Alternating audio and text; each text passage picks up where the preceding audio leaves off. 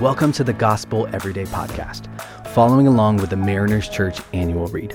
This year, we are reading Knowing God Through the Year by J.I. Packer. We hope that you'll be filled with fresh insight and joy as you spend time discovering more about our thrilling God. Welcome to the Gospel Everyday Podcast, following along with the Mariners Church annual read.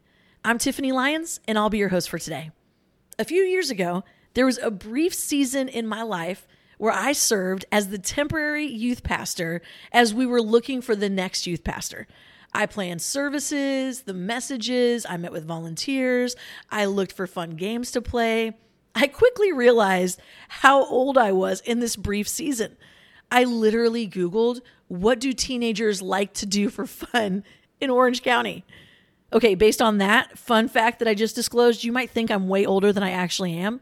I am in my 30s, but next to a 15 year old, I felt ancient. Now, one of the games that we played was so much fun. It was a game called Who Said It? Taylor Swift or Shakespeare.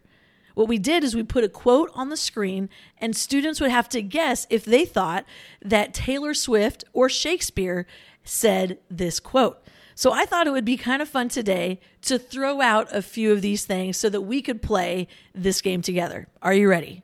I'm going to give you four quotes, and you tell me if you think it was Taylor Swift or Shakespeare that said it. The first one is this Love's a fragile little flame, it could burn out. What do you think? Taylor Swift or Shakespeare? The author of this line is Taylor Swift. The next quote is this You and I are past our dancing days. Who do you think said that? The answer is, drumroll please, William Shakespeare. Here's another one Sad hours seem long.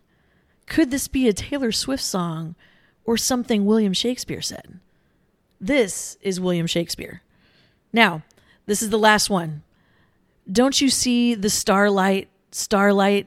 Don't you dream impossible things? Who is it?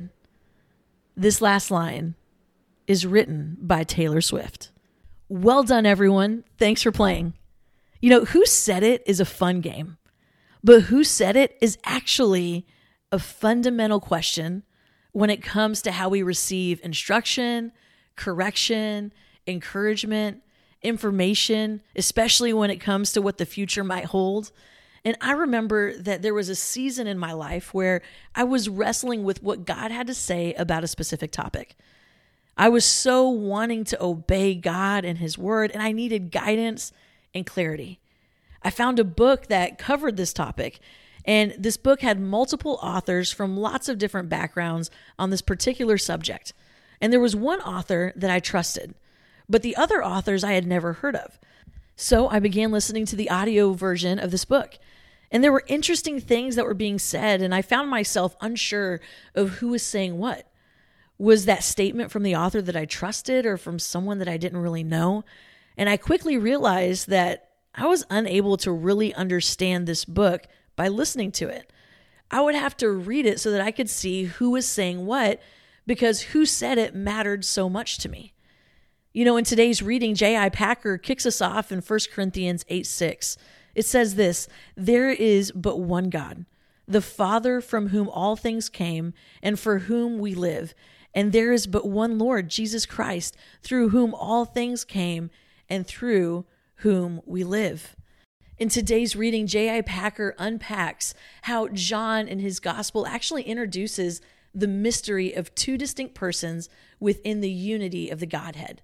He says this John sets this mystery of one God in two persons at the head of his gospel because he knows that nobody can make heads or tails of the words and works of Jesus of Nazareth till he grasps the fact that this Jesus is, in truth, God the Son. Jesus, he says a lot in the four Gospels.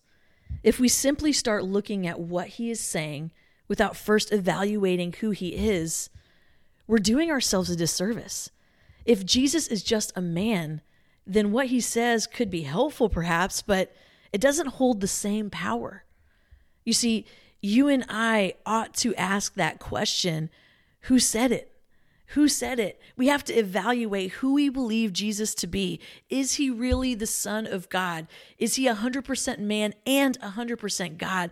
And if those things are true, then what he says in his word actually carries so much weight. Let's take a look at some of the things that Jesus has said. John 14, 27 says this Peace I leave with you, my peace I give to you. Not as the world gives, do I give it to you. Let not your hearts be troubled, neither let them be afraid. If someone who has zero authority or power says this to you, it's nice. But if the God of the universe says this to you, this is a promise that we can hold on to. Let's take a look at something else. John 16 33. I have told you these things so that in me you might have peace. In this world you will have trouble, but take heart. I have overcome the world. If Jesus is not God, then I can't really take heart because I don't actually believe that anyone can overcome the world. But if Jesus is who he says he is, he is God, then this promise can give me great peace in the midst of everything else going on. If as you read the Bible, you are still wrestling with who Jesus is, who is saying all of these things, is he trustworthy? Is he who he says he is? then I want to invite you to pray a bold prayer. Why don't you pray this prayer? Who said it? Who said it? God, I'm reading your word. I'm reading what Jesus has said. Who is Jesus? Who said it? Was he just a man? Or was he the Son of God? Was he fully man, fully God? Would you reveal this to me? And when we recognize and understand who said it, it could absolutely change our lives. Let's pray. God, I thank you so much that you have said some amazing things, that you offer us peace, that you offer us hope, that you offer us salvation.